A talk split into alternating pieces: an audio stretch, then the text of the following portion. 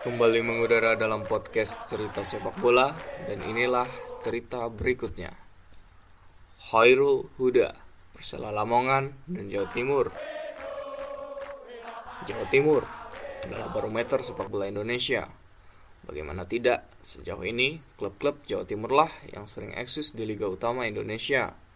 Sebut saja Arema FC, Persela Lamongan, Persik Kediri, Persebaya Surabaya, dan Madura United. Persela Lamongan dengan julukan Laskar Joko Tingkir dan bermarkas di Stadion Surajaya Lamongan kerap menjadi penantang serius Liga Utama Indonesia. Walaupun tak banyak berprestasi, Persela termasuk ke dalam kuda hitam yang kuat. Hal ini kerap dibuktikan dengan menghancurkan tim-tim besar yang mentas di Liga Utama Indonesia. Di pramusim, Persela merengkuh empat kali juara Piala Gubernur Jatim, yaitu pada tahun 2003, 2007, 2009, dan 2012. Berbicara tentang Persela, tentu tidak asing dengan nama Khairul Huda. Ya, almarhum Khairul Huda yang bermain hanya satu klub sepanjang karirnya. Ia bermain untuk Persela sejak tahun 1999. Cahuda sapaan akrabnya memiliki catatan yang cukup apik saat membela Persela Lamongan. Selama 18 tahun berkarir, ia tercatat melakoni 503 pertandingan bersama tim Persela. Kepiawaian Cak Huda membuatnya dipanggil timnas. Namun, terbilang cukup telat karena beliau sudah cukup berumur kala itu. Cak Huda sempat merasakan bermain untuk timnas hanya tiga laga, yaitu pada pertandingan persahabatan tahun 2014 dan 2015 serta kualifikasi Piala Asia 2015 silam.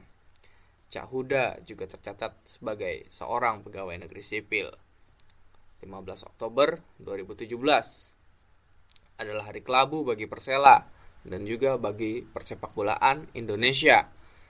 Si nomor satu pergi untuk selamanya adalah insiden dengan Ramon Rodriguez rekan setimnya kala Persela menghadapi Semen Padang.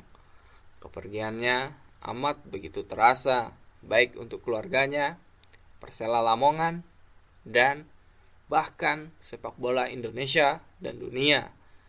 Ya, almarhum Khairul Huda ada di saat kondisi Persela terpuruk dan ada di saat kondisi Persela begitu baik.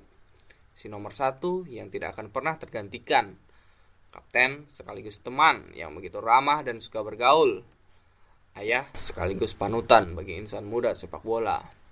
Persela sendiri telah mempensiunkan nomor punggung satu untuk mengenang jasanya yang begitu besar bagi Persela.